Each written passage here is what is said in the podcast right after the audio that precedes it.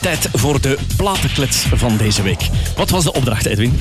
Wel, er is één plaatje dat een eh, heel belangrijke plaats in mijn leven heeft. En dat heeft verschillende redenen, maar het is ook wondermooi, vind ik dan persoonlijk. Je weet, ik hou een beetje van het gitarenwerk, maar dit is iets helemaal anders, vind ik. Ik heb het over Still Cut the Blues van Gary Moore. Mijn vraag was aan jou, Ja. waarom vind ik dit zo'n verschrikkelijk mooi nummer?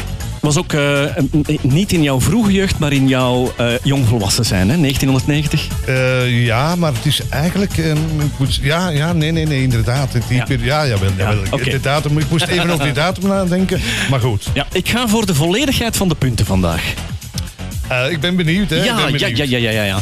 Ehm, ik denk dat jij sowieso in de eerste en, en, en ook een belangrijke plaats de tekst vooral heel belangrijk vindt. Als je dit gaat vertalen naar het Nederlands, dan zingt hij... Het was zo makkelijk om mijn hart weg te geven, maar het was pijnlijk om te ontdekken dat ik daar een prijs moest voor betalen. Liefde was niet mijn beste vriend, maar ik voel het nog steeds voor jou. Dat hakt er diep in.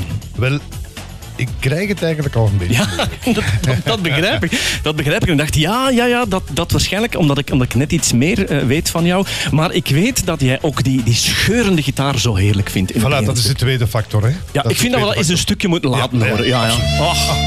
Ze. ja. Mijn haartjes komen recht. Man, man, En dan man. die tekst daarop. Ja. Heerlijk, is- hè? Ja. Ik, ik kan er niet aan doen, maar het is hartverscheurend. Ah, voilà. Oké, de rest is voor Seves dan. Ehm, dat, dat weet ik dus, dat jij dat heel mooi vindt. Maar ik, ik heb nog iets anders ontdekt, beste Edwin. En ehm, omdat ik weet dat jij deze gitaarsolo zo heerlijk vindt, ging ik op zoek naar covers en daar ontdekte ik eigenlijk slecht nieuws. Want dat nummer is een paar keer gecoverd geweest. Ja. En ik moet eerlijk zeggen, ik vind, ik ga het jou zo dadelijk laten horen, ik vind dat het nummer stevig verkracht is geweest. Maar ik ben benieuwd welke versie. Wat denk je van Eric Clapton? Geweldige gitarist dus, maar... Dit, dit is Eric Clapton. Ja. Als je goed luistert, hoor je het erin, maar het is heel, heel ver weg, die solo. En hij begint zo dadelijk Nee. gaan te zingen. Dus het tre- het trekt er niet op. Nee, Het trekt nee, er niet op, hè? nee, nee, nee, nee. En er zijn er nog een paar. Ehm, dit is er ook zo eentje, een reggae-versie.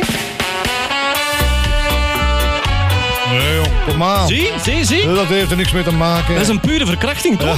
Ja, wegsmijten. Dus wel, ja, ik dacht, dat gaat het, dat gaat het zeker niet zijn dat hem daarom eh, dat Nee, ding zo, zo, zo nee, mooi nee, vindt. nee, nee, nee. Nog slecht nieuws. Ai. Vooral ik echt kom met de echte reden waarvan, waarvan ik vind dat jij om die reden die plaat zo mooi vindt. Wist jij dat Gary Moore geld heeft betaald aan plagiaat? Nee. Over dit nummer. Ja. Nee. Op 3 december 2008 heeft hij een Duitse rechtszaak verloren aan Judge Gallery eh, met het nummer Noordrach. Hè? Ja, Eh, Dat ja. is dat. Plagiatus heeft het eigenlijk Absoluut. gepikt, bij wijze van spreken. Wel, dat beweert natuurlijk die groep. En ik ga het nummer niet laten horen omdat het echt vreselijk slecht is. Het is echt slecht, maar als je, als je er dan luistert, dan met een beetje goede wil herken je daar die noten in. Alhoewel die groep het ondubbel heeft. Ze spelen het dubbel. Het is wat ruiger, het is wat rock. Ja, Gerry Moore heeft ervoor betaald. Echt? Waar. Dat ja. wist ik niet. Nee, maar dan moet je maar eens Dat opzoeken. hè, Ja, ja, ja, Ja. alhoewel. Ik- maar nee, dat is, allee, dat is een nummer voor mij dan. eh, dat is onaantastbaar. dat snap ik, dat snap ik. En ik weet zelfs ook waarom. Want de allerbelangrijkste reden, volgens mij, Edwin... Jij vindt dit nummer zo mooi omdat je...